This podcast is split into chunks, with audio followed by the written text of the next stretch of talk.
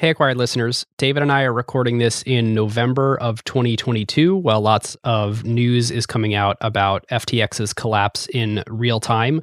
We recorded this episode about a year ago, and we wanted to acknowledge there's been lots of accusations and lots of very apparent wrongdoing by FTX and potentially Alameda since we recorded this.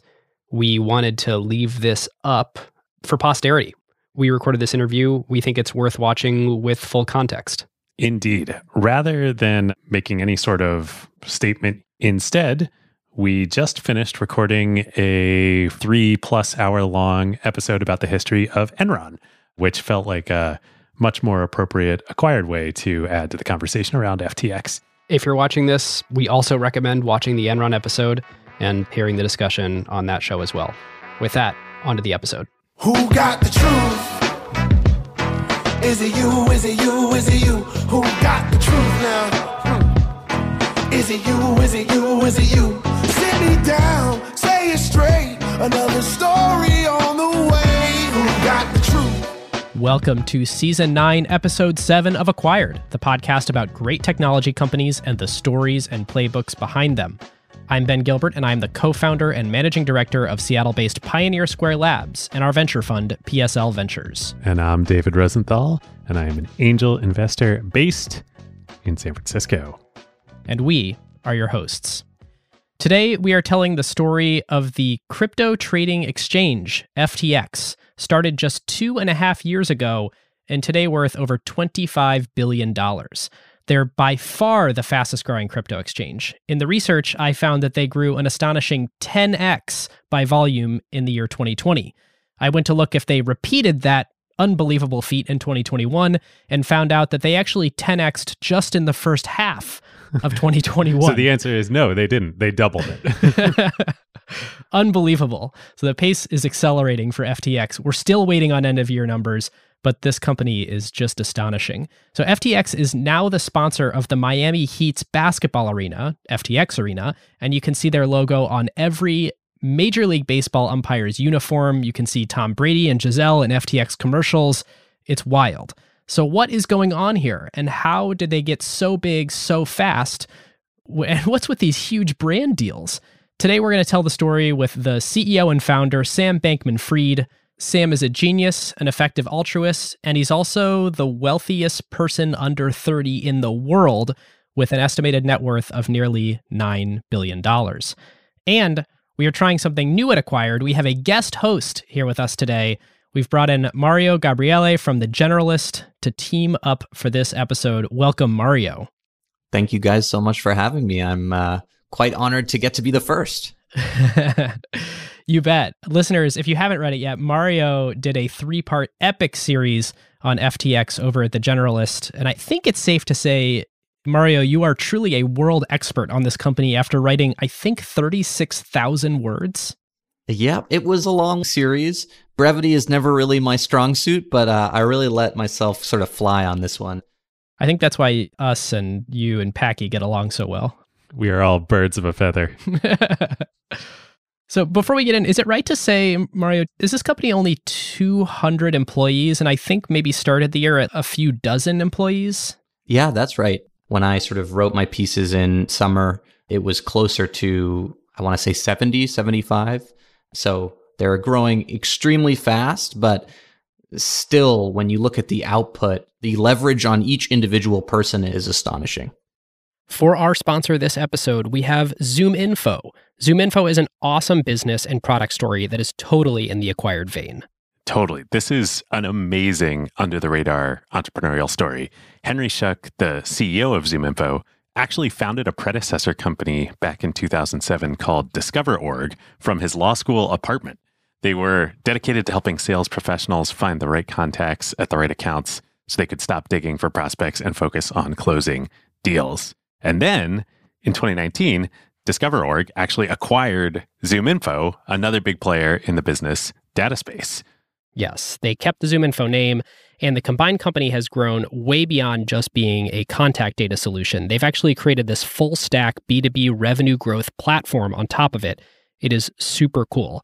ZoomInfo actually went public in 2020. They were the first real tech IPO after COVID hit. and they have continued to expand their product suite, and they've just done phenomenally well. It starts with the best business data in the world, whether that's company, contact, or intent data, and this data fuels ZoomInfo's actionable insights, engagement platform, automated workflow capabilities, and so much more. It is the single best way for B2B professionals to find their next customer or close their next deal, streamline their operations, and build the best team possible. And best of all, it is all in one place, so your revenue teams can collaborate seamlessly and close deals faster. So if you're in B2B and you're wondering, how can we drive more revenue and who's not? How can we find, acquire, and grow accounts that are looking for our solution right now? How do we make our sales and marketing teams as productive as possible? How do we automate our go-to-market motions to both supercharge our growth and save money? ZoomInfo is simply amazing. They now handle the full revenue pipeline from marketing to sales, even ops, all based on the #1 ranked business data. Yes, customers include enterprises like Snowflake, Workday, PayPal, Dropbox, Unilever, and thousands of startup and growth companies, 30,000 customers and counting. And here's something really cool. ZoomInfo is making their go-to-market playbook available for anyone to try for free.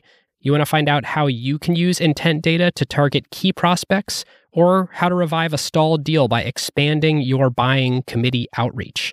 Head on over to acquired.fm/ZoomInfo to see the ZoomInfo plays and just tell them that Ben and David at Acquired sent you. Yes, definitely. And our huge thank you to ZoomInfo. All right, listeners, we're going to dive in here. Please know, and maybe even more than usually when we tell you this, but this is not investment advice.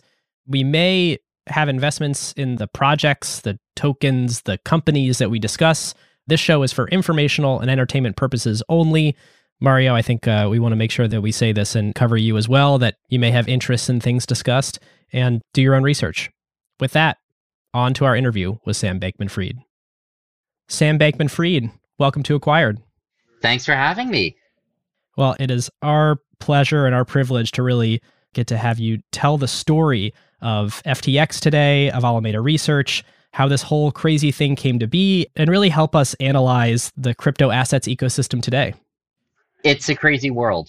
Well, the first question I have for you is, how did this all get started? Take us to the moment where you became crypto curious, for lack of a better term, or maybe a tongue-in-cheek term, and how you started digging in on all this. Yeah, so the first thing I did, I can actually step-by-step go through it because it's a pretty simple process. I went to CoinMarketCap.com. I clicked on Bitcoin, and then I clicked on markets.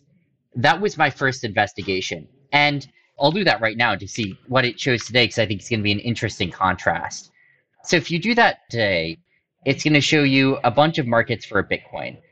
And just sort of looking across the prices here, the data here is not perfect. They don't understand Tether's pricing extremely well, but sort of the range of numbers that I'm seeing, with a few exceptions that we can get to, is 48,280 at the low end and 48,320 at the high end.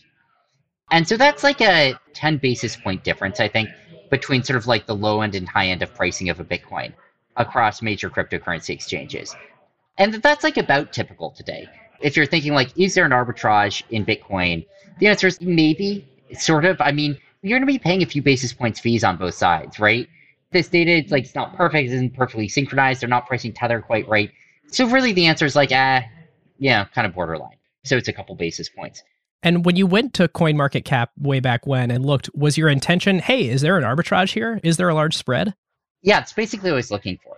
There's just an incredibly simple calculation you can do to get some sense of maybe kind of sort of what one could maybe do if for some reason everything was easy and all the data was right. And it's sweeping a lot under the rug, but it gives you an upper bound on how much you could make doing arbitrage. And what is that bound? Well, you take the difference in pricing between major exchanges, right? That's like the amount maybe you could make on each trade. You multiply it by the daily trading volume across those exchanges, and then you say, I don't know, maybe it'll be a percent of volume. I don't know, sort of making that up. Again, this isn't meant to be precise. And back then, so daily trading volume was only like a few $billion, I think. And what year is this? This is late 2017, so it's a lot less than today. The spread between the exchanges was about 5 to 10%. Wow. Was what you saw. So it was about 1,000 times bigger than the spread today. And was that even across major exchanges, not even going esoteric? Coinbase to Bitstamp was usually like 1 or 2%. And that's not even looking at Bitfinex or anything based on Tether or Japan or Korea or anything like that, right? Which would sometimes get in the 20s of percents. So, okay, what's this number say? Some number of percent, I don't know. Let's say 2% maybe you could make times a few billion times 1% of volume. So 1% of volume is 20 million, I don't know, dollars of volume or something like that. Make 2% on that. I think that's like 200 grand. And so, okay, that's an estimate for how much money maybe you could make per day doing arbitrage. And that's a lot of money to make each day. Like I sort of saw that and it's like, oh, wow. I mean, again, I don't know. This all might be fake, but if it's not fake, that's pretty compelling. And that was enough for me to like go create some accounts on exchanges and try and do it and see what happened. Sam, do you remember where you were when you first looked at that CoinMarketCap page and like sort of the sensation of recognizing opportunity there? I was in California. I moved to California shortly after leaving Jane Street. And I sort of looked through it, and it was very hard for me to do anything but immediately go try to do that. It's one of these things where you see it, and sort of the way I'd been trained to think was it was painful every day you don't do that. You see a great trade in front of you, and you're not doing it, and that should be painful. Like there should be a negative feedback. Why are you not doing that thing right now, right? Why are you missing this opportunity? And so it's just like, I just need to fucking do this right now. To set some context, you were a trader at Jane Street Capital, which is one of the top quantitative hedge funds in the world. So that $200,000 a day potential arbitrage opportunity in Bitcoin, how did that compare to the best trades you saw in traditional markets at Jane Street? So it's interesting. And without going into detail about IP sensitive things here, I guess what I'll say is, first of all, how much volume did Jane Street trade per day? I don't know if there's a public number here, but I can tell you that equity markets trade some number of hundreds of billions of dollars per day, maybe a trillion per day, depending on how you count. And like Jane Street's one of the big players in it. I would guess it's not the biggest by volume. Generally, like a true HFT firm would be. But okay, the volume numbers that you'd be talking about there would be way bigger than the volume numbers that we were seeing. I mean, maybe if you traded 100% of crypto volume, but you're not going to do that, right? On the other hand, if you can make 1 basis point on a trade in traditional finance, that's a good trade. No firm would be like, oh, you're only making a bip on it. Why bother? If you can get it done in a day or something, right? Say like, yeah, here's like a shortish time scale trade. You're going to make a basis point. I'm like, yeah, go do that trade. That sounds great. You know, if you can do it big, do it big. That sounds pretty good. We're happy with that. Maybe you can make 2 basis points. That'd be even better. 3? Wow. 10 basis points? Come talk to us if it's big, because we'll make sure you're not missing something about it, because that's a lot of basis points. And you're looking at 10 to 20% here. Right. It just blew it out of the water. And so I don't want to say this would have made a lot of money compared to the total amount of money that a top trading firm would make. I would not believe that statement. But I do think that in terms of percentages, I'd never seen anything like it before. 1%. I don't know that I'd ever done a trade good by 1% before in my life on anything. Maybe I had in some weird, tiny, illiquid shit, which I was like, holy shit, guys, this trade is good by 1%. They're like, yeah, it's $38. Congrats, Sam. So yeah, the spreads here were just unheard of, if true. But of course, maybe they weren't true. You know, maybe it's all fake data. I don't know. Or at least I didn't know then. You had left Jane Street and you went to California. Was it like the classic, I don't want to be a trader, I'm leaving this world, I'm thinking about what I'm doing next, but you got pulled back in because the opportunity was just so unignorable? Only sort of. I really, really loved my job at Jane Street. I really enjoyed it. It was a good fit for me. And they were also just really good to me there and to most of their employees. It was a good place to be. And it suffered from basically none of the problems that you generally hear about on Wall Street. I think many places do suffer from those problems. It mostly didn't. So I was super happy there. It was more that I sort of sat down and thought about what I wanted to do with my life and felt like, I don't know what the answer is, but there are a lot of things I have to try before I die. There are a lot of things that I want to give a shot at. I just think they're extremely high upside. I don't know how good they'll be, but like I just listed 10. I'm like, oh boy, there are 10 compelling things. Probably one of them's going to be great. What was on that list? So it was a pretty diverse list. Examples of things on that list: politics. Going into politics is one of them. Becoming a journalist was one of them. Working at a nonprofit was one of them. Just bumming around the Bay Area and seeing what happened was one of them. Trying to found some startup, I don't know what, was one of them. Fundraising for nonprofits was one of them. I didn't feel very confident about which direction to go in. So I kind of felt compelled in a lot of different conflicting ways. So it's kind of impossible from the outside, looking at you in this story, not to make the analogy to 30 years earlier, Jeff Bezos, and Mario made that analogy in his great pieces. How does that resonate to you? And of course, you know, Jeff leaving D.E. Shaw, quantitative trading hedge fund, because he saw the huge opportunity of the internet and was like, I don't know what I'm going to do in the internet, but I'm going to do something. So I didn't know that story at the time. I think it probably would have resonated with me had I known it. But all of those stories are things that I didn't dig into until more recently. But I think there are a lot of parallels there. At the time that you looked at CoinMarketCap, how much knowledge did you have about Bitcoin in general? Had you been introduced to the white paper? Were some of your friends talking about it? I'm trying to decide whether nothing is the right answer. It might be. I'm not sure if it's quite the right answer. I'm not sure it's not the right answer, but it's pretty close to that. Like, if you asked me what is a Bitcoin, I would not have been able to give you an answer other than a thing that trades on some exchanges and decentralization. I don't know. It's kind of better than everyone else at the moment a lot of the time. Maybe, right? I got one word further, but I couldn't have described it as a blockchain. I guess because I like, you know, they chained the blocks with the transactions in them. I didn't really know who they was. I don't know. The blockchain does it. I really didn't know what crypto was when I first jumped in. It's a fascinating way to come to it because there's so many other folks. I mean, I can remember in 2012 or 2013 seeing Brian Armstrong at South by Southwest and getting obsessed with the notion of decentralization, but totally coming from the product manager, developer side, never having experience in finance. And the fact that it was a tradable asset was the part that was the completely foreign thing to me all these years later. It's fascinating to me how technologists see the core technology, people from the finance world see the core change in the financial asset, and this crazy soup that we're in is because those two things are merging. I think that's right. And one thing which we really try to maintain as a company is that people understand both of those sides. I mean, I did not before. I do now understand what a blockchain is, but we want our business development team to understand what a blockchain is and how it works. And we want our developer team to understand what a trade is and how it works. And I think it's really hard to make good decisions. I'll give you an example. We want to list a new asset and we have to think about risk parameters for it. Is there some interplay between blockchain confirmation times and initial margin? To even know whether there is interplay between those, whether that is a thing you have to think about, you have to have some instinct on both sides, right? You have to be able to tell me it takes about 5 minutes to send something on a blockchain, and that number could get up to 5 hours during congested periods. And you also have to know we care about movements on the order of a few percent for risk purposes. And we don't credit people for margin purposes until it lands. So we're not usually pre-crediting, but maybe for some blockchains we want to. And we have to some extent. I say we don't pre-credit, but how many confirmations do we require for Bitcoin? It's not infinity. I think the answer is mostly there isn't a lot of interplay between those two things. But I think it's really hard to know there was interplay unless you can sort of go through that thought process on both sides, be able to know what to think about and how to ballpark it.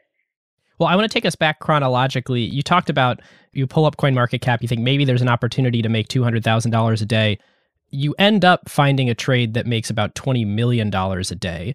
How did that transformation happen and how long was that opportunity available? Basically, the best trade we found was the Japan arb. So Korean Bitcoins were trading 10 to 50% above American Bitcoins. And lots of people said, well, why don't you buy American Bitcoins and sell them in Korea? And the answer is the Korean won's a restricted currency. You can't get the Korean won out of Korea. You can't sell it for dollars easily. So you could buy, you know, a $10,000 Bitcoin, sell it for $13,000 in Korea of Korean won. Now you have Korean won on a Korean exchange. And the only thing you do with it is buy a Bitcoin back for $13,000. Right? I'm being a little bit glib. Like, there's some things maybe you can do. But like, you couldn't fundamentally just do that trade. Nearby, though, Japanese Bitcoins were trading 5 to 20% higher than American Bitcoins, still quite a bit. And the Japanese yen, it's not a restricted currency. In theory, you could buy an American Bitcoin, send it to Japan, sell it 20% higher, turn the yen back into dollars, wire it back to America, and you've just made a bunch of percent. So anyway, we tried to get set up to do that, and it was incredibly logistically complex to do so. But around the start of 2018, we finally were able to turn it on. Sam, when you say we, who's in the room there at this point? 20-ish people who we cobbled together at the last moment. Myself, some high school and college friends of mine, some people from the effective altruism community, some people who are friends of friends of friends. I mean, we'd only existed for like a month or two and, you know, had been sort of frantically trying to put together something that looked like a team. It was very sort of ad hoc.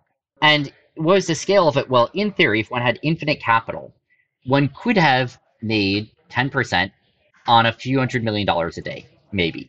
So I think 20 million was the size of this trade. Now, we did not have a few $100 million of capital at the time, which is very frustrating. We still made like $1 million a day from it during that period. So it was still a fantastic trade.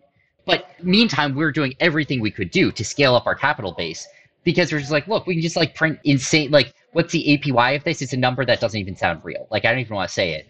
You hear that number like, oh yeah, Ponzi scheme. And unfortunately, we basically scaled up capital base the day that the ARB went away.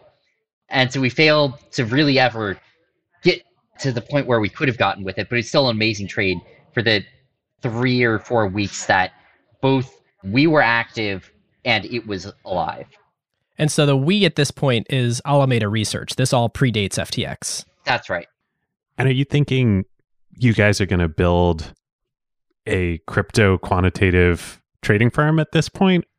We were thinking that. And while doing that trade, we were doing a lot of other trades much smaller.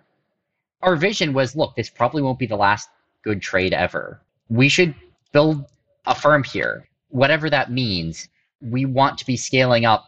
Like, what was fundamentally happening here? Incredible amounts of customer excitement about crypto, right? Huge, huge buying and selling pressure, usually buying pressure, but some of each, in different exchanges and jurisdictions and tokens all over the place. And very little liquidity. None of the institutional liquidity buyers were in this space. So like, yeah, when Japan was buying $400 million a day of crypto, there was no firm set up to like be able to provide that liquidity. And so it's just like giant mismatch of liquidity demanded, liquidity supplied that was creating gigantic spreads. Customers were getting terrible prices. And there was a pretty big opportunity to come in and provide on both sides of that. And the Japan ARB was just one example of that.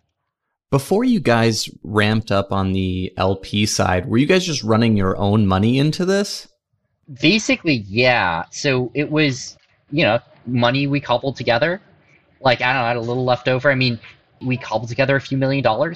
Then, sort of like iterated on that capital base over time, although without ever taking external equity or anything like that.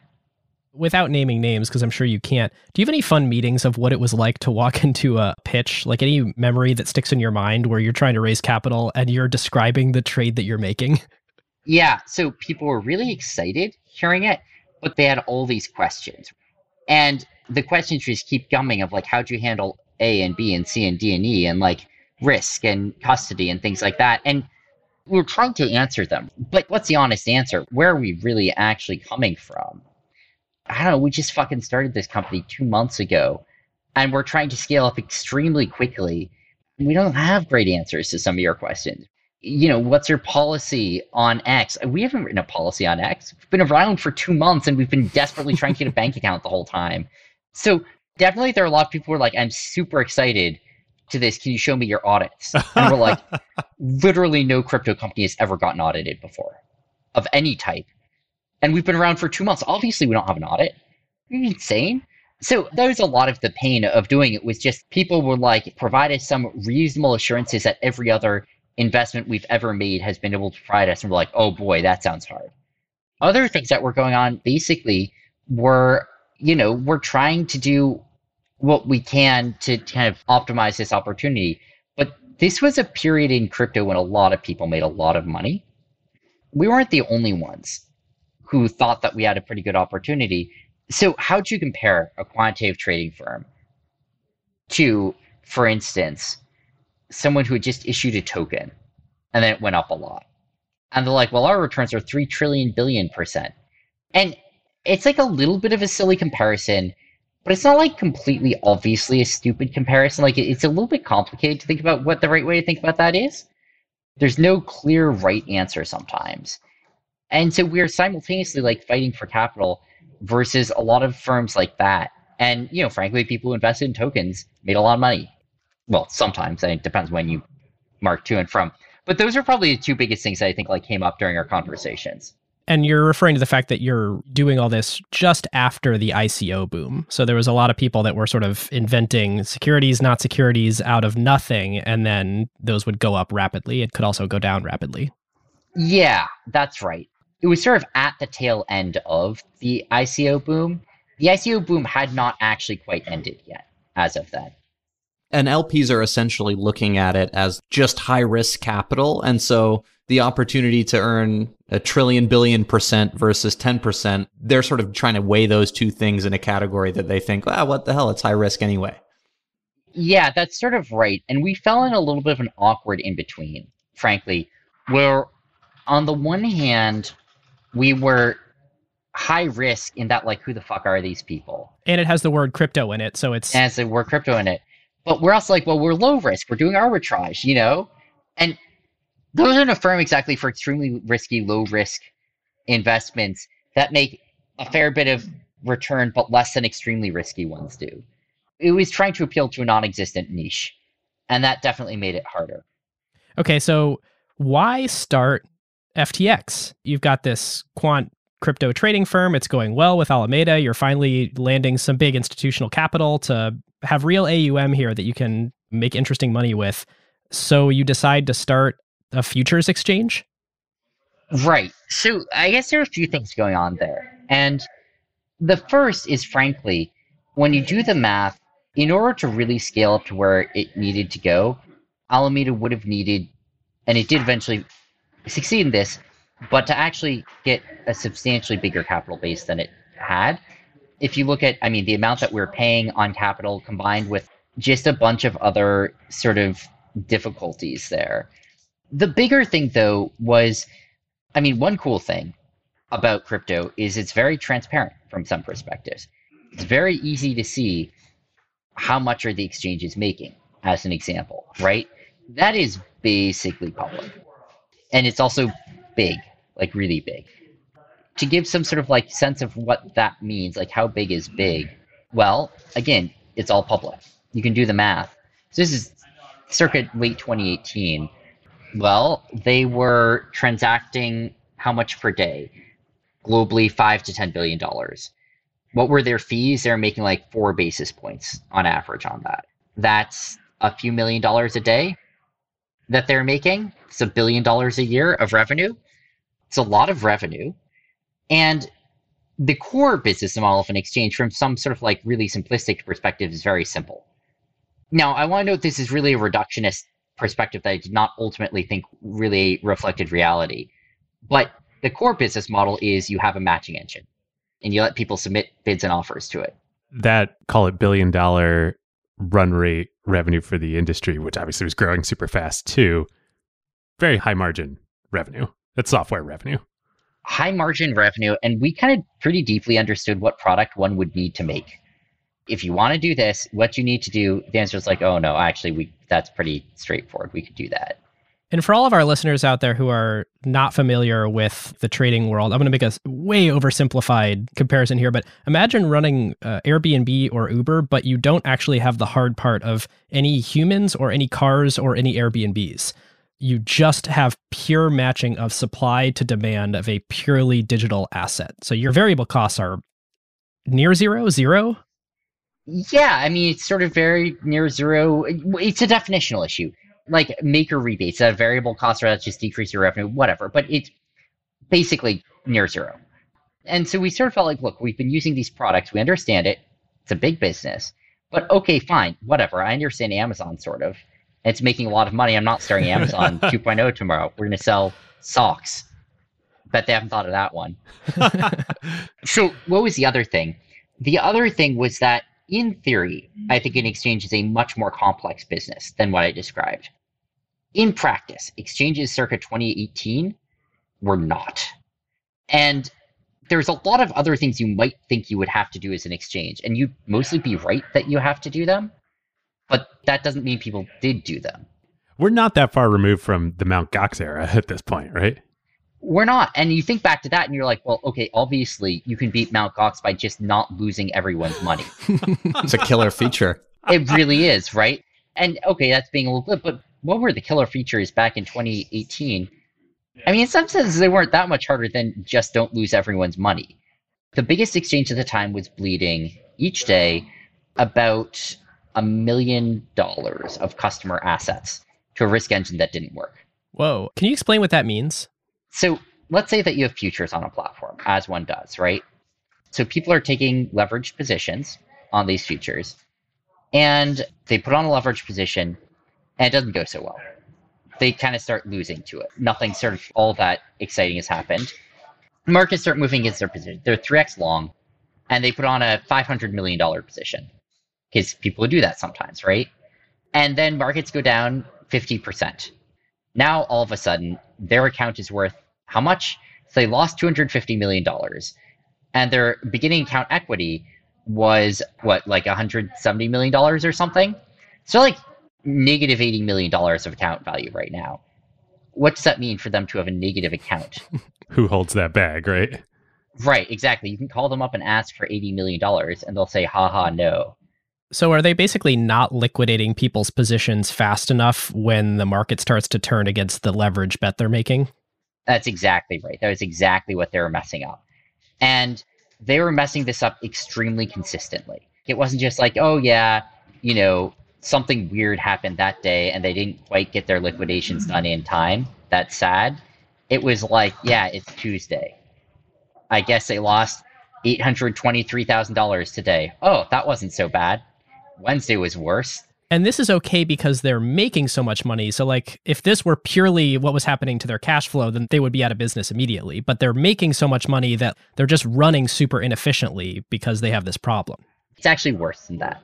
So sorry, you made an assumption there. Can you walk through that assumption? I don't know if you realize you made an assumption there. My assumption is if they're taking 3 to 4 basis points of everybody's trade, then they have this nice fat revenue stream that they can afford to make these screw ups and not liquidate people out of their positions fast enough. You're making a more fundamental assumption. Is the assumption that Ben's making that the exchanges are covering the losses? Yeah, that was the assumption. Because they're not, right? They're not. So, okay, but that's weird because, again, the person's not going to pay up. So what's going on then? Who is covering the losses? The answer is the customers. So each week, they would email the customers and be like, congrats. You got 83% of your P&L this week. The other 17% went to bail out people who are underwater. Whoa. And that was just happening every week. Wow. It's like, yeah, you know, you'd average whatever, some 80-something% of your positive P&L. If you lost money, of course, you'd owe all of that, unless you lost more than all of your money, in which case you couldn't owe more than all of that. You got bailed out. Right. So that's what was happening. And that was not good. And since Alameda was a customer of these other exchanges, you were getting these emails and you're like, wait a minute. Oh, yeah. I mean, we saw this firsthand. We just saw it happening in real time. And it wasn't fun. That's not how I would describe it. And at this point, Sam, it feels like, if I'm not wrong, the futures market is particularly uncompetitive. I remember talking to Chris McCann at Race Capital and talking through how they thought about investing in FTX's seed round as like spot and futures are almost equivalent in market size, but there are much less competitive players and much less robust exchanges when it comes to futures. Was that something that you guys thought about at the time? Absolutely. Basically just a couple players who were the entire futures ecosystem. And just for definitions, the spot market being able to buy and sell the underlying asset, kind of like how Coinbase started. I go to Coinbase, I buy some Bitcoin. That's a spot trade. Futures trade being more complex derivative instruments. That's exactly right. And so basically, like, look, the futures market's half the total market. There are only 2 real players in it. And they're shit shows. But they're still printing money. Right. But they're still printing money despite being shit shows. That's right. Which is an interesting combination. Yeah. Your margin is my opportunity, as someone once said. Exactly. And that was sort of the point at which we felt like, look, this is a huge opportunity. And people just, to say they're not nailing it would be like a bit of an understatement. And so we just felt like, you know, fuck it. We can do better than this. this is the bar, we will beat this bar. And I also think that we were in a position where we could really directly tackle this. We weren't sort of like, it wasn't like this sort of like dark room and we're like randomly iterating. And one day we say like, what if we just tried increasing the price we displayed by 1%? No, that makes no sense. Like we sort of like understood these products very deeply and understood like exactly what we could do and what would make them more powerful. That helped quite a bit. And in the end, it's taken a ton of work and iteration. And some of it's just saying like, yeah, having a good product is important, but it's just an incredibly important part of the sector, which was not done well. And I think that's maybe another thing worth emphasizing. Why an exchange? Why not like a custody firm or like a, I don't know. Right. There's lots of other players in this potential value chain here. Right. And so why exchange? The answer is that there actually weren't a lot of other players in this value chain. And that's one of the bigger differences between what we see in crypto and I think what we see in most financial ecosystems, where usually by the time from start to finish, how many people are involved in an average equities trade? It's a pretty big number, in fact. As we learned with the whole Robinhood situation. As we learned with that thing, right? Like what actually happened in the Robinhood situation, if you sort of trace it through, well, they're a broker-dealer, I guess. They have a mobile app that then goes to some PFOF firms. Separately, there's like the clearing, the settlement of that. Then they go to an ATS, which goes to another PFOF firm. Stock loan, yeah, I guess there's a third-party stock loan desk involved somewhere here, probably, right? You start going through this and you're like, oh, wow, there are 12 firms. Because you have buy side and sell side. And then someone's like, well, okay, was this trade fully funded? What do you mean, this trade? Technically, there were 12 trades involved in the one trade. It wasn't actually the case that one trade is even really the right way to think about it. So is the thought that if you're starting the exchange, then you can sort of take on more and more players on each side and basically turn it all into one transaction instead of this gigantic mess? And in fact, that is how most crypto exchanges work, how they work then and how they work today. Is if you look at the traditional crypto exchange, who is actually involved in it from start to finish? Well, there's the buyer, there's the seller, there's the exchange. That's actually it. Oh, I see. So the point you're making is because this is a whole brand new system, there's actually not all this cruft of all the players involved in every transaction. So you kind of can't be anything but an exchange. That's right. And that sort of is how crypto happens to evolve that way. I'm not necessarily saying it needs to have, but it did. Well, it certainly seems like the purest form of making a market. I think that's right. I think it's probably the right way to have evolved. Yeah, there are a lot of advantages of that system, you know? And which of the intermediaries in the traditional system were providing large value? Have you come out saying like, oh, maybe one of them was, it's not totally clear, maybe zero. I don't know. So I think it makes a lot of sense as a system. And I don't think it's a coincidence that it ended up there. But because it did, the exchange is the important piece. It's just like, there's no ambiguity about that. And so if you're going to do something in crypto, you were going to do it at the exchange level on the infrastructure side. That's where the value was. And of course, at this point in time, I think the whole even idea of a DEX, of a decentralized exchange, didn't even exist yet, right? I mean, I think it did technically exist, but it just wasn't really much of a developed thing. Certainly Serum wasn't around because that would be years later by you guys. Uniswap hadn't started yet in V1. Yeah, that's exactly right. Going back to the story here a little bit. So I've got a list in front of me that I pulled up from PitchBook of the original investors in FTX. And this is a nutso list. I mean, BlackRock, IVP, Sequoia Capital, SoftBank, Race Capital, Binance. There's, I don't know, 30 firms, and all of them, it's like the who's who. So your fundraise, once you decide, oh, we're starting a company called FTX, and it's an exchange for crypto derivative products. This seems to go very well, very quickly, as opposed to Alameda, which seemed like kind of a grind to get off the ground. So why is that? I think there are a lot of things that went into it. I think eventually the story that convinced us that FTX would be exciting convinced a lot of people. It just passed diligence. The more diligence you did on it, the more it seemed like, oh, that kind of checks out. We're kind of like, look, the existing exchanges have serious issues. And people looked into like, yeah, okay. We've talked to a lot of people who use them. We kind of agree. I think we had compelling reasons to be able to do better. I think that there's maybe a more general thing going on here of like, it's not like they messed up a few specific things but were great otherwise. They're sort of indicative of like execution ability.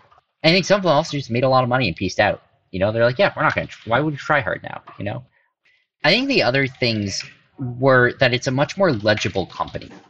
When you talk about like recurring revenue, there sort of like doesn't exist a clearer example of that than like, I don't know, we have volume each day and we charge a transaction fee on it, right? It's incredibly clean. People like, is this revenue real? Yeah, I don't know, it's all public. Versus the story of, hey, this arbitrage opportunity exists and we're going to keep doing it and it may or may not be there tomorrow. And if it's not, we'll find others. Right. In theory, that actually goes away over time. The more apparent this opportunity becomes, the less money you can make. Whereas in this one, it scales beautifully. The more money you can make, the bigger you get. Totally. I think I tend to find some things more credible than other people do sometimes and tend to believe a little bit more. Things might be great even if it's not provable or something like that. But for whatever reason, that sort of was the case. And so, yeah, it just was a more legible product. And it was, from that perspective, sort of a nice one.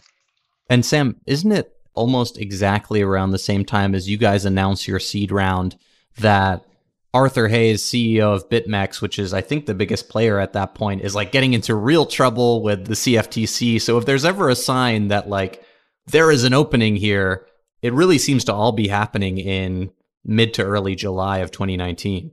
Yeah, you know, I think some of this was coming from the perspective of, you know, oh, wow, coincidentally, a lot of good things happened for us. Who would have thought? I think some of it is also a lot of hypotheses about ways that product differentiation would happen in the exchange space started playing out. We're sort of like, look, this is a big problem that some people have. We think it's going to get worse over time. And then, like, I don't know, it sort of started happening. And an important backdrop for this. Like, how high of sort of a standard do we need to hold ourselves to?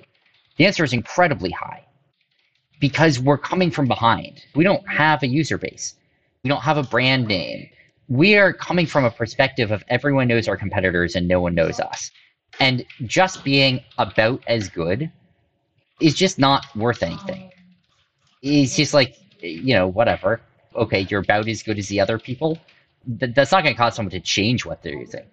And Sam, what were the things you were really intentional about as you realized, okay, we're going to build a company, an enduring institution here, an operating company with FTX? Because it seems like the crew that you got together for Alameda, it was like, there's this crazy opportunity. We have to go exploit it. Go, go, go. We'll probably exploit more opportunities in the future. But now suddenly you're realizing you're building a company that's going to become a key piece of infrastructure in this next paradigm. So what did you have to be super intentional about? I think maybe splitting this up into two things, one of which is internally, what did we have to be intentional about? And another of which is from a communication perspective. I think one thing both those trace down to is a long-term plan. The plan not just being, I don't know, we'll do the best thing at every point in time. Ask me in 10 seconds, I'll tell you what that is in 10 seconds. I can't tell you what that is now because the world might change, which is honestly sometimes how we think about things, that the world does change and you have to adapt. But starting to think about, let's try and understand where this could be going and what we could do now to prepare for that and how we can communicate that to our audience, to investors, to regulators, to users, to the company internally. And so I think that that's probably the single thing that we've gotten the most sort of increasingly intentional about.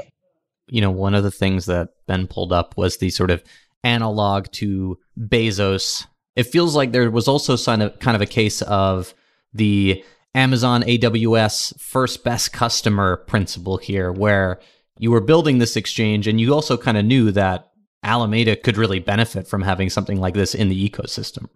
Yeah, I think that having a built-in example of like, we are quite confident that this is going to be a product with demand because like we've wanted this product for a while. This isn't sort of like some hypothetical, maybe someone would want it type thing. This is like a, Jesus, is it here yet type thing. And is the killer feature, I'm assuming, is it literally just as straightforward as, look, with the crappy platforms out there today, I get net 83% of my profits. We're going to get you much closer to 100% of your profits. So that was the most compelling thing at the time. I mean, one of them was like, we'll have an actual compliance department and we'll engage with regulators in a productive way. One of them is like, our deposits and withdrawals will hopefully work most of the time. We'll get banking. One of these is we will innovate. We'll build new products. We'll explore other product areas and see if we can integrate it into the system. We'll be able to find a way to build cool things in the United States as well as outside of it.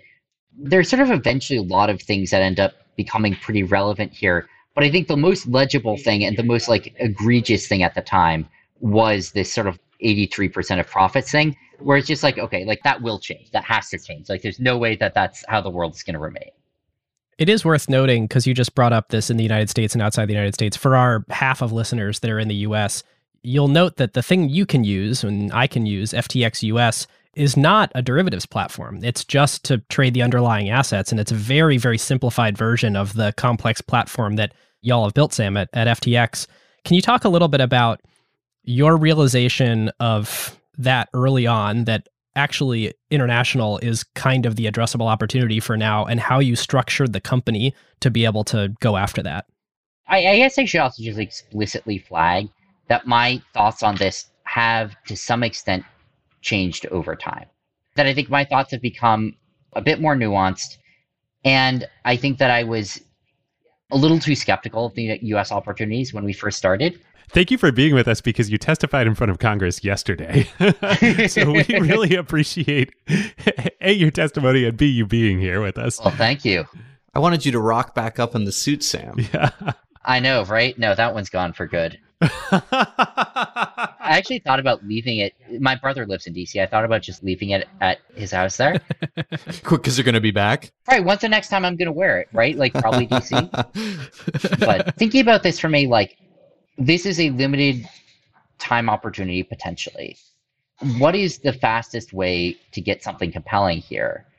If you look at the US crypto ecosystem, the product that is relatively clean, at least today, to get off the ground, is a spot Bitcoin USD orderable.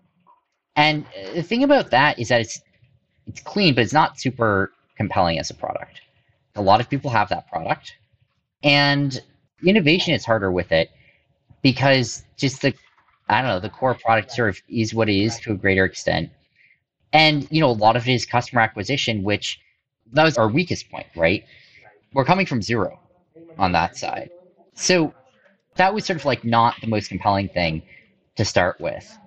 If you want to build something more, if you want to build the products that there is really demand for and where most of the volume was trading at this point, those were the derivatives. And it's a really long process to launch those in the United States. It takes probably 5 years from the start. And so, what's the opportunity? The opportunity is elsewhere to start. At least it was, as of when we started. And so, we started by not servicing Americans, because it just had a really long regulatory regime. And so you lived in San Francisco, and then at some point you didn't. Did you have to move to launch that product? Did everyone else have to move? How'd that work? More or less, yeah. And so, when we launched that, I moved to Hong Kong. When we started building it out, I guess. So this is late 2018 at this point, and we launched spring 2019. And so, we built it out from Hong Kong, and at least that's where I was at the time, and then launched. Do I have it right? You're in the Bahamas now? That's right. You mentioned in the things that you were going to have to do, you knew to build this out. Regulatory was the first thing you mentioned. You were signing yourself up to completely change your life. That was a big decision. Yeah, it happened sort of iteratively, bit by bit, but it felt like the right thing to do, I guess. And in the end, I sort of have felt and continue to feel like this is the most important thing I'm going to do. And whatever I can do to make this go well is what matters to me. And so it never felt like, I don't even know that choice is exactly the word I would use to describe how it felt. It just felt like, it's more like, yeah, that's the thing I'll do here. And so that's what I did. I've heard you say in the past that you can't take zero risk.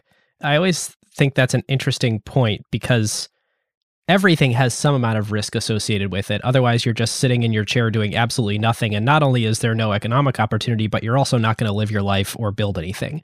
And so I think it's interesting how you've decided to live your life in this way that you're saying, look, we don't know the regulations yet. So like, I'm not doing anything currently wrong. I don't know what the future holds. We are doing our absolute best to do all of the know your customer and all of the anti-money laundering requirements we possibly can. We're getting as many licenses at as many places as we can.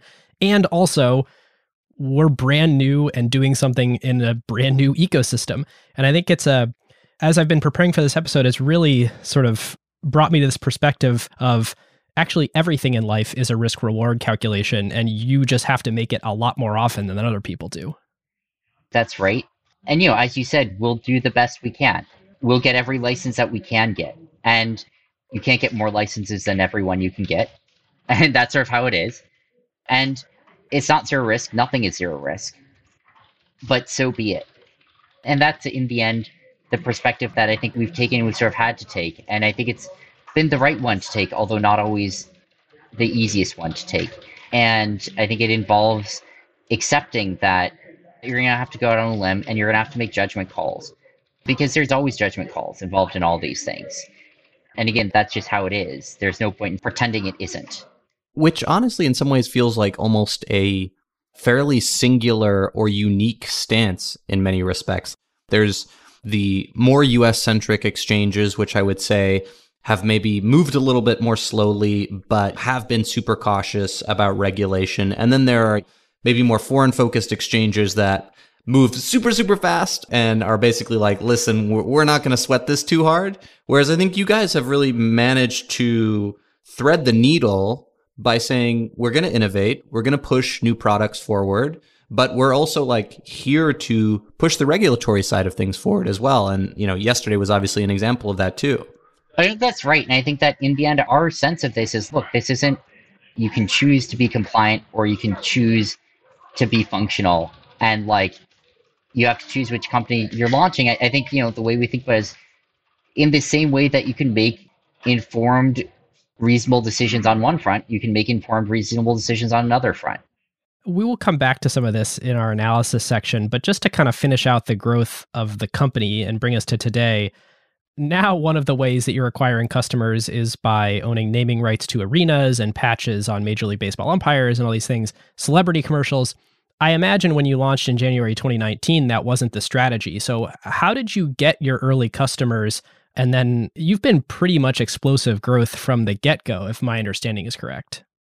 In terms of the early customers, right, the ones before we sort of started building out the paradigm that we have now, it's a good question, and I think the basic answer is you do what you can. And what that meant for us, basically, was we think we have a good product, right? That's where a lot of this started from.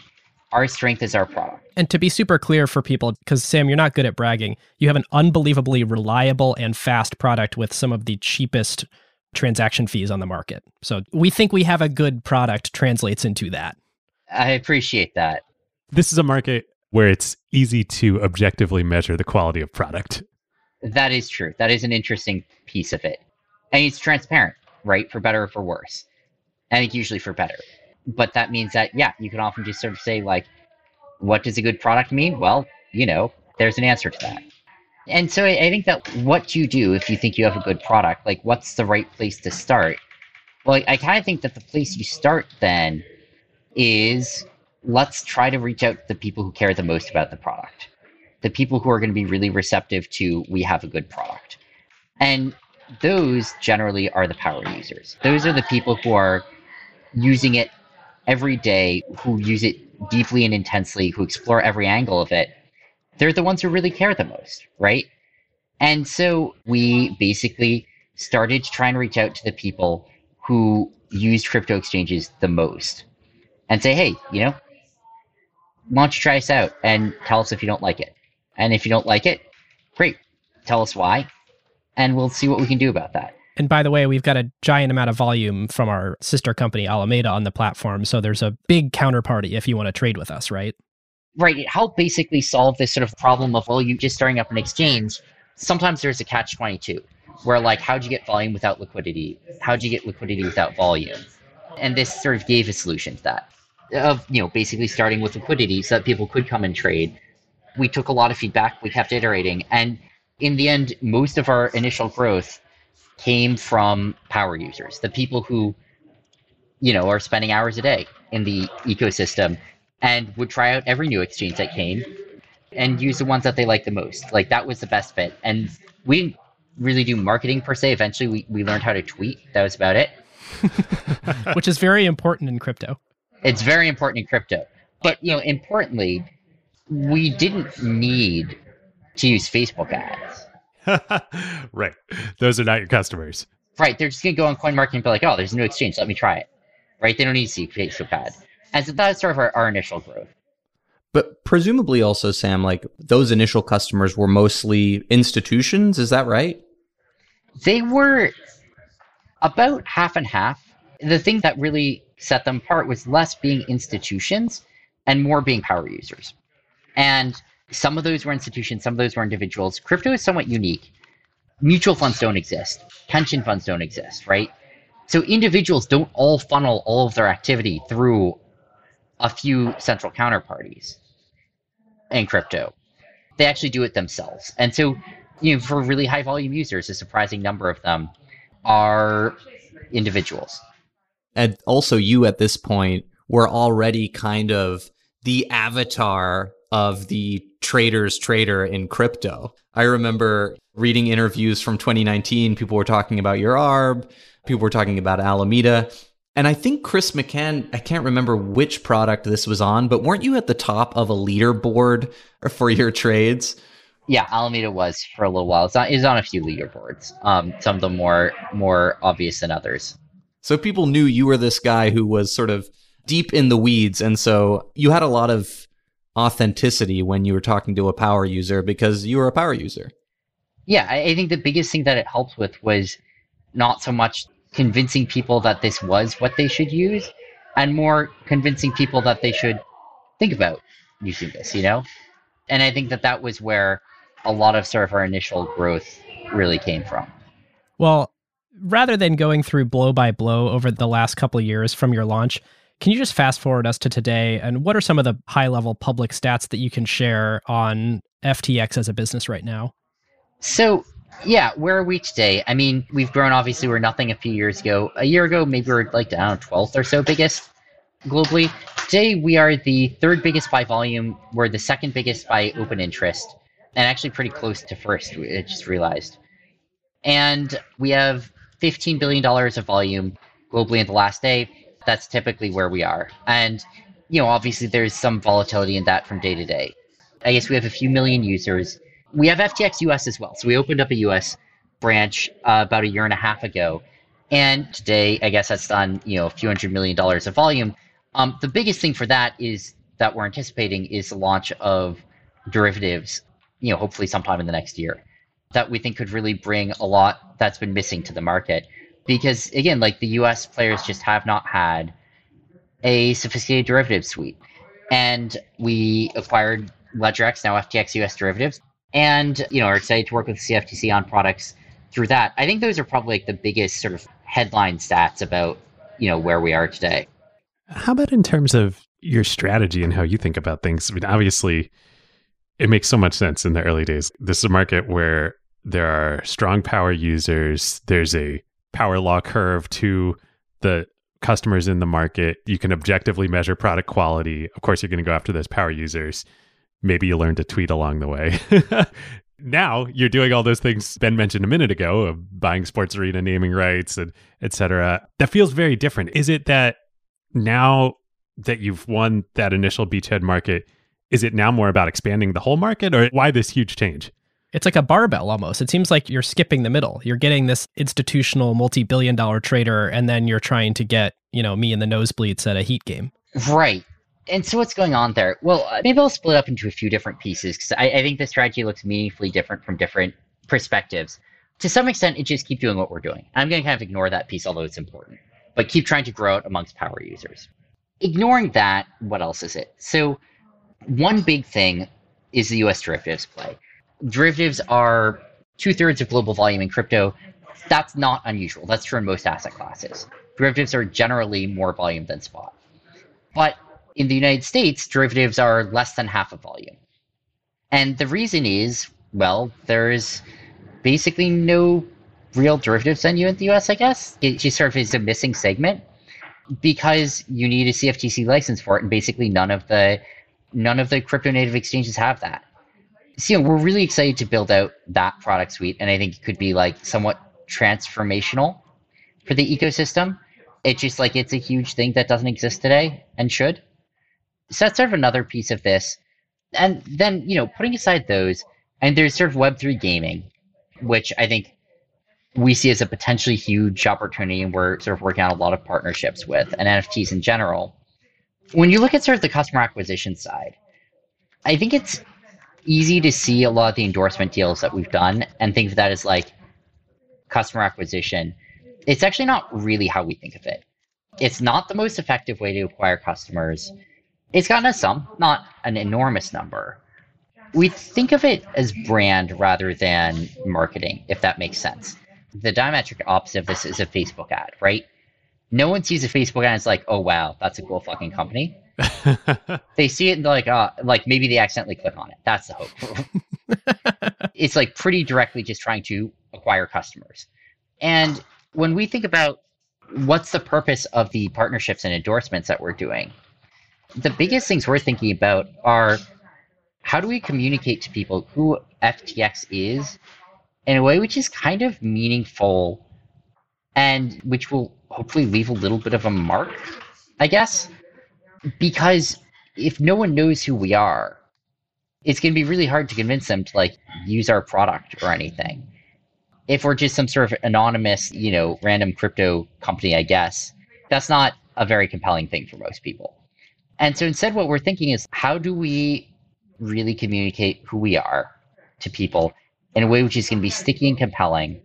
And when I say people here, I don't just mean potential direct users of FTX, the platform. I also mean institutional counterparties, sort of all the way through the spectrum. How do we communicate who we are? Because this is something which extends a lot beyond just users of the platform. It's all of our partnerships. It's everything.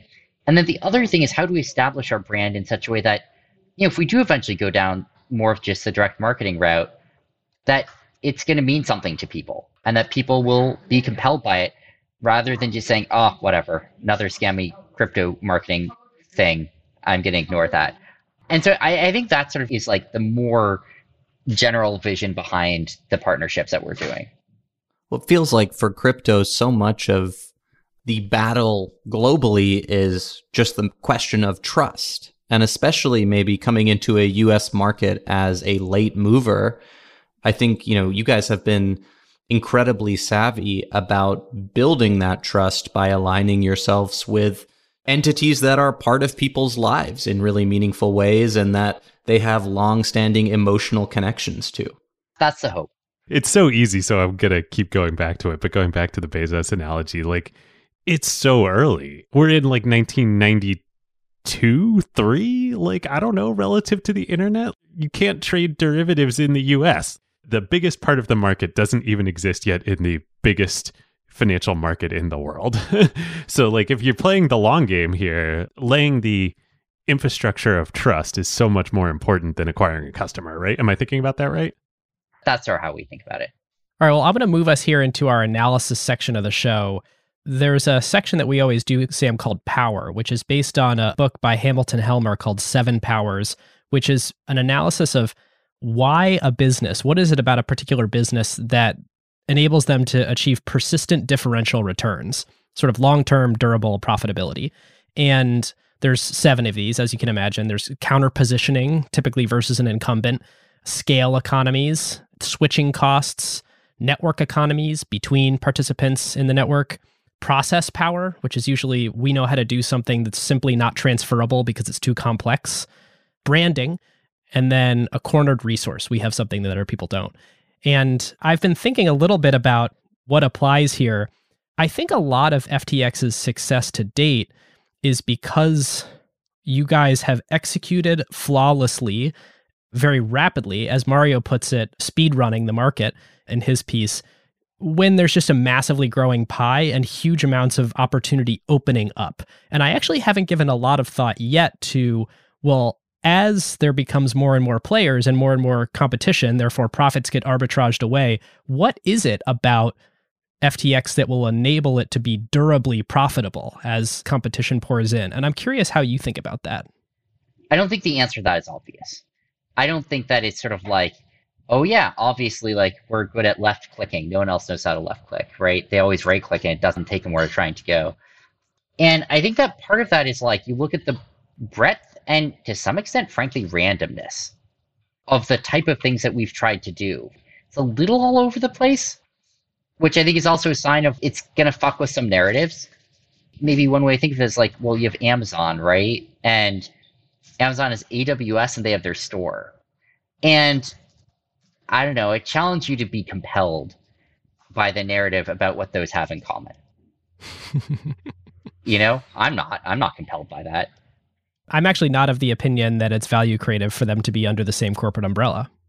I'm not sure it is. If someone said, look, those should obviously just be like different brands, I don't know, maybe. I don't see compelling reasons either way.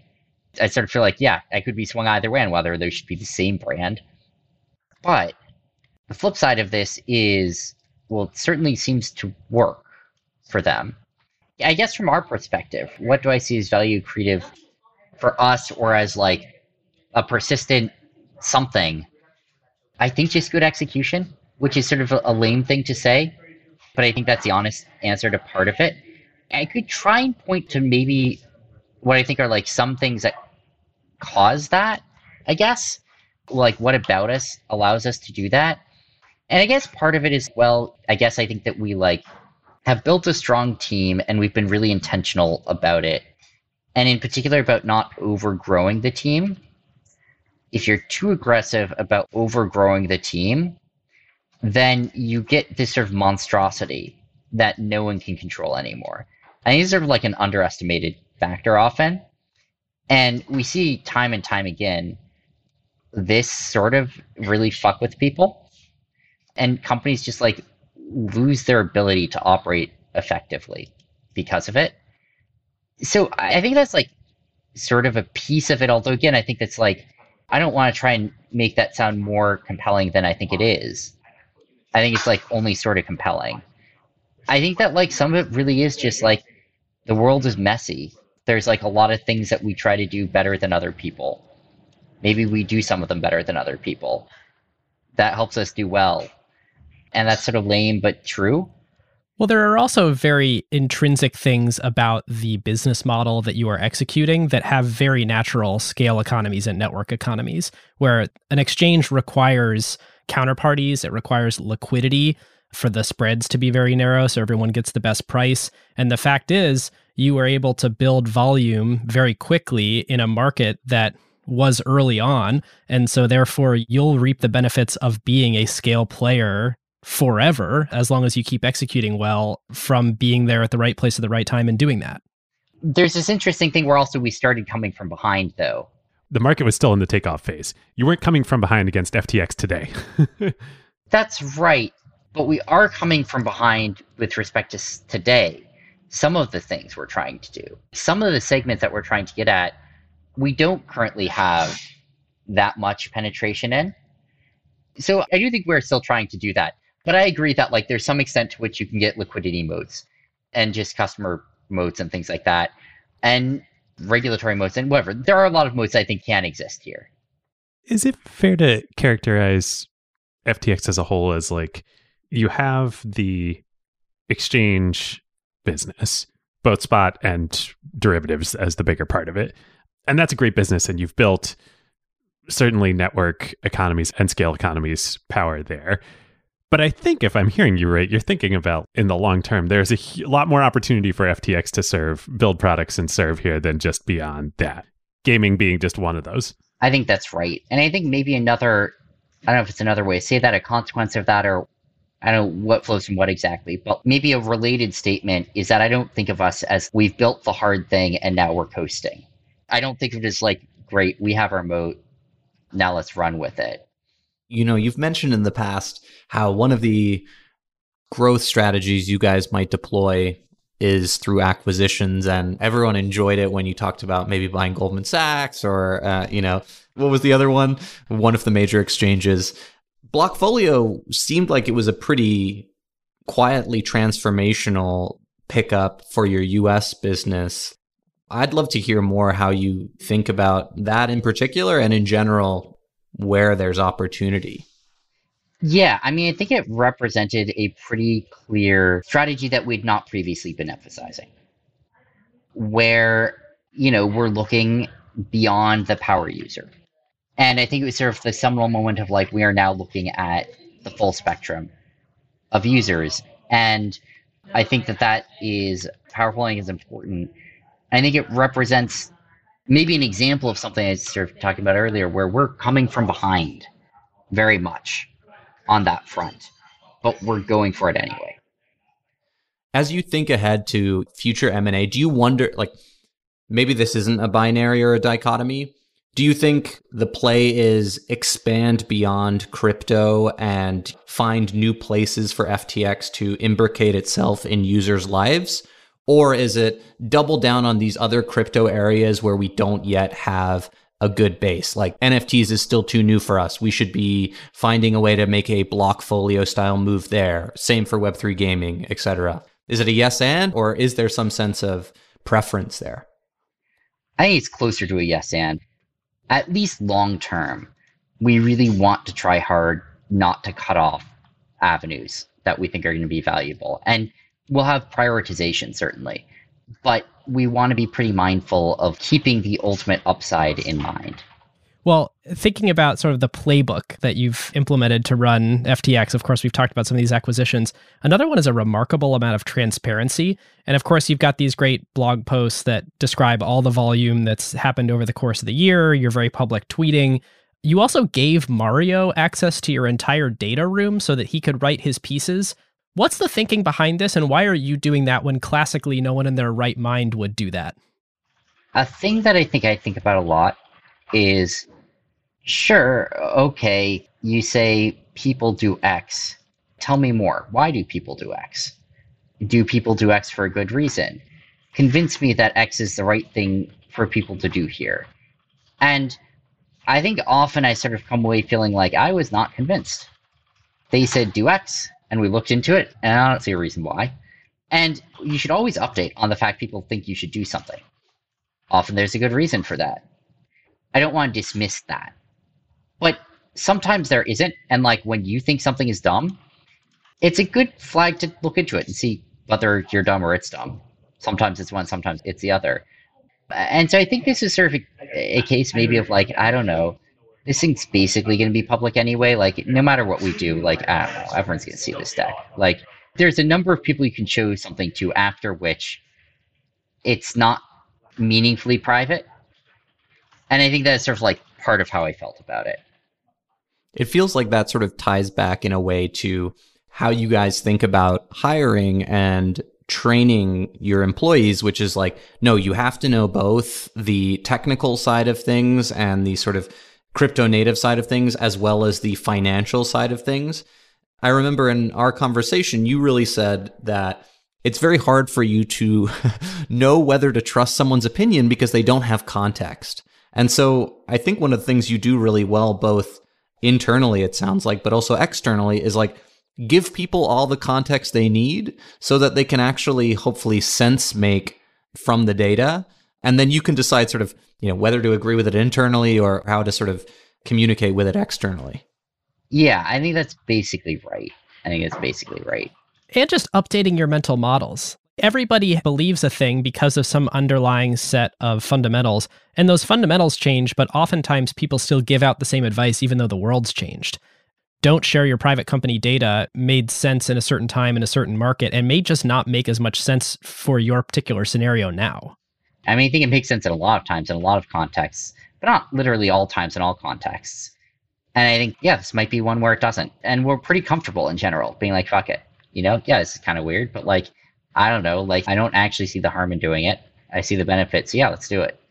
This is, I think, one of the most clearest examples of a company we've looked at in really the history of Acquired, all 6+ years of like, you are building a movement. You are evangelizing. That is what FTX and SBF are doing. If that is the case, you want as many people to understand as much about what you're doing as possible. You're not trying to keep anything secret. You're no longer in the world where like you've got some arb and you want to exploit it before anybody else does. Yeah. I mean, I think that's right. I think it's basically right. Sam, you know, we talked a little bit earlier about overhiring and the risk of that. Something that I've always been curious about, given the amount of leverage you guys seem to have managed to extract from a very small team, is like, what do you look for when you are hiring folks? You personally or the team, are there certain things that just stand out to you as this is someone that I think can sort of hang at the velocity that we operate at?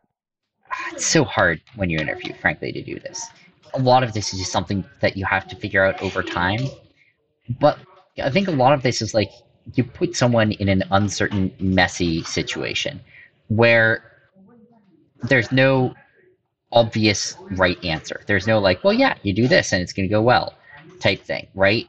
And you kind of see how that goes, right? And you just like, frankly, continue to stress the situation a bit, make the situation messier and messier, and see if they like just continue to roll with it and be like, all right, yeah, it got a bit messier, whatever. I'll make another informed decision here. This is a new situation. I'll do the best I can, and it's not going to be perfect. Or whether eventually they just sort of like shut down and like, this is too messy. There's just no good answers here. And what you have to say is, okay, then choose a bad one. You say there's no good answers here. That doesn't mean there's not a best answer. So it sounds like one of the selections then is people comfortable with limited changing information and that are happy to, in absence of certainty, commit to some path. Yeah, and you know, to do the best they can, given that. And obviously, you always want to do the best you can, sure. But I think it's actually like kind of meaningful. In the end, I think that in practice, that just like isn't something that people always do. I think often people kind of get flustered and end up doing nothing close to the best they can because they're just like, oh, geez, I don't even know what to do here. There's no good decisions. And I says, yeah, I agree. Mario, you wrote about this in your great pieces a little bit, but I think that cultural value actually is quite different from Web 2 and traditional Silicon Valley companies and hiring, which mostly, this is a gross generalization, and obviously not every company fits this, but it mostly, I think, has over the past 10, 15 years been hiring for experience. You scaled Google, come to Facebook. You scaled Facebook, come to Snapchat, et cetera, and on and on. And that's really very different than what you're saying. Yeah, experience is very much not what we hire for, right? In fact, sometimes we're almost like, I wouldn't quite say we're anti-selecting for it, but like we like flexibility. Like, I don't know, we can teach things. Like if there's something you don't know, you can overcome that. It's much harder to overcome. We can't teach someone necessarily how to like stay cool under pressure or something like that. All right, I'm going to move us to our grading section here. And Sam, on our classic episodes, when one company would buy another, we'd grade how good of a use of capital was it for Big Co to buy startup. And classically, Instagram's your A+. They turned $1 billion into like $500 billion, and lots of examples of ones that are way worse. For these guest episodes where we're like, the story's being written in real time, we tend to try and do it on a future-looking basis and say like, okay, well, FTX has a set of resources right now. It has human capital, it has financial capital, lots of it, and it's got time. And so if we look out, I don't know, let's call it 5 years from now, what's the scenario where you would reflect back 5 years and say, with all the resources we had, that was an A+ outcome? What are the things that you can achieve where that would be the case? And then paint me the other side where you're like, that was a failing grade based on what we had, or potentially more interesting, what's like the C? Yeah. What are the metrics we're going to judge ourselves by? And one of them is just like, did we become the biggest crypto exchange? That's clearly going to be one of the kind of core metrics here. I think thinking about like, did we ever succeed at getting retail users, at penetrating that market, is going to be one of the things that I think we're going to grade ourselves on, which I think I'm sort of cautiously optimistic about, but we haven't proven that. We've never really gone big in that segment before. And so I think that that's going to be one of the big things here. And then I think, like, did we manage to expand beyond crypto is going to be, I think, one of the big metrics. Because in other jurisdictions, you can trade equities at 9 p.m. on a Saturday, or at least assets that look like equities on your exchange. Like, I can go buy Tesla stock-ish. That's right. I think that's something that we think is important, that we continue to move in that direction over time. So I think that that sort of is another key piece of this. And I guess, like, what else do I think is going to be important? Obviously, regulatory things, right? Did we manage to get licensure where we wanted to do it? Did we manage to continue to maintain good relationships there? That's going to be one of the things we're looking at.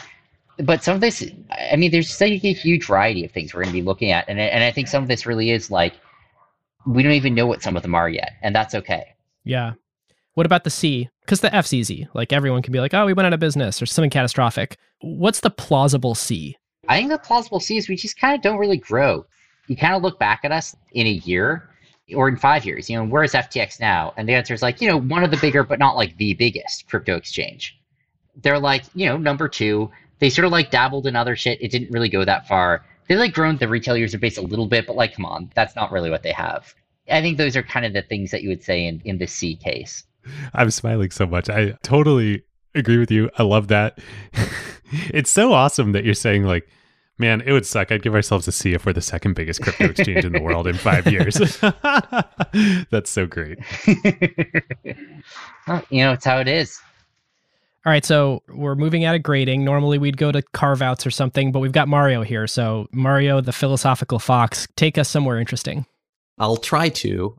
Basically, the setup that I have in mind is that certain eras tend to have a sort of zeitgeist artist. Someone who just understands the sensibilities of the modern day in some way and can play with them productively to create businesses, to create art, to create value.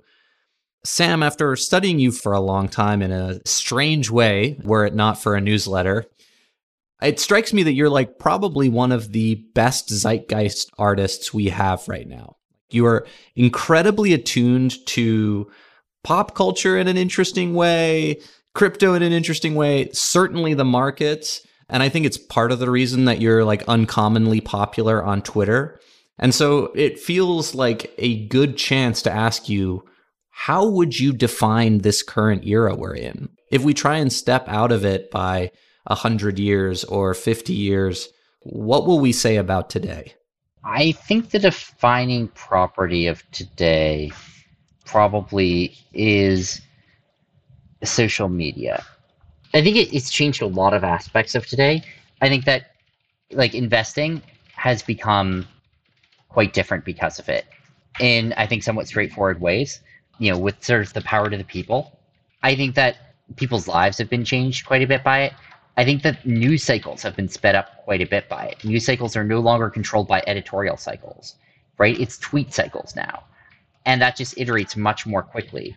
I think that you're seeing a lot of parallel worlds being spun up because you can split into different social media for better or for worse, right?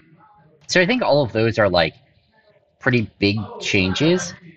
I think you look at memes, which have come to dominate not just sort of like laughter, but finance and presidential elections maybe. And again, that's something on social media. I think that this is like, again, for better or for worse, I think that sort of defines the transitions that we're seeing today. Where in this cycle of this era do you think we are? To call it the social media era. Are we towards the end or are we just at the beginning? Are we in the middle? I think we're like a quarter of the way or something. Like, I still think we basically don't know where it ends. I think we're basically still kind of making this up as we go, and that it's probably going to be a while before people feel like, all right, we now understand all the implications that ended up having for society, right? Like, I don't think we're close to that. We're starting to understand some aspects of it, but like, we still haven't quite seen how society, what the new society that forms is. Yeah. And let me take it to like a S&P 500 graph for a moment. So News cycles are faster because they're tweet cycles, not editorial cycles. And that tends to mean that these market cycles are faster too. I mean, it's amazing even just watching the crypto eras, the crypto winters are getting shorter. And of course, this looks similar in the traditional stock market as well. So everything's moving faster, but do you think there's the GDP, like the total value being created in the world is accelerating also, or are we just increasing the volatility while the pace of innovation and value creation actually remains either steady or at the same sort of rate that it always has? So I think yes. Sorry, I want to say absolutely by leaps and bounds, but that sort of relies on some sense of like how valuable the shit we're creating is. When it was all bananas, it was easier to answer that. But when it's not just bananas, but also like NFTs. Intangible assets. Right.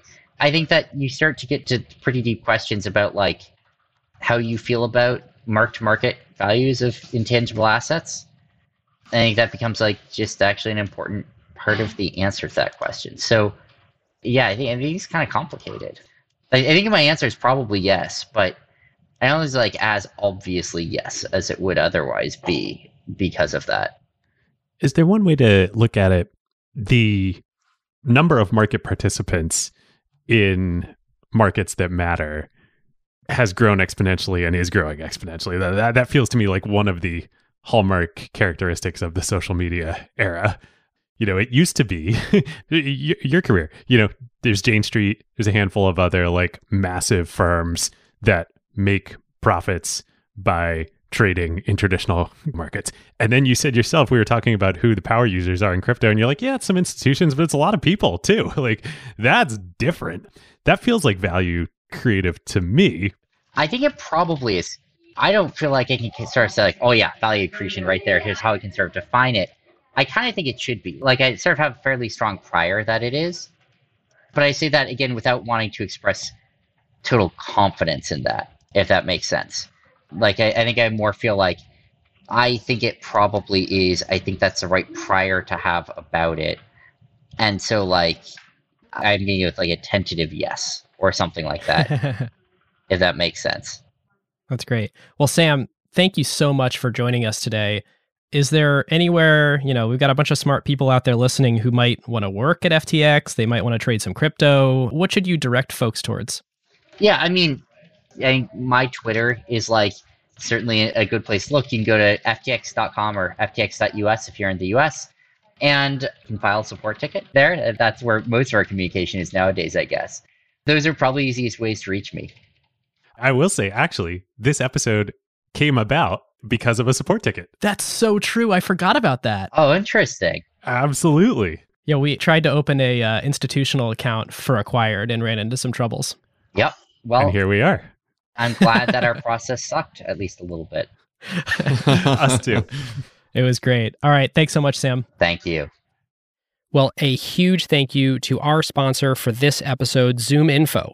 If your company wants to supercharge its ability to find, acquire, and grow customers while also becoming more efficient, it is a no-brainer to start using ZoomInfo. And now they're making their automated go-to-market playbook available for free for anyone to try. Head on over to acquired.fm/ZoomInfo to see this go-to-market playbook. And when you get in touch, just tell them that Ben and David at Acquired sent you. Thanks, ZoomInfo. Well, listeners, thank you so much for joining us. Mario, thank you for joining us for the interview with Sam.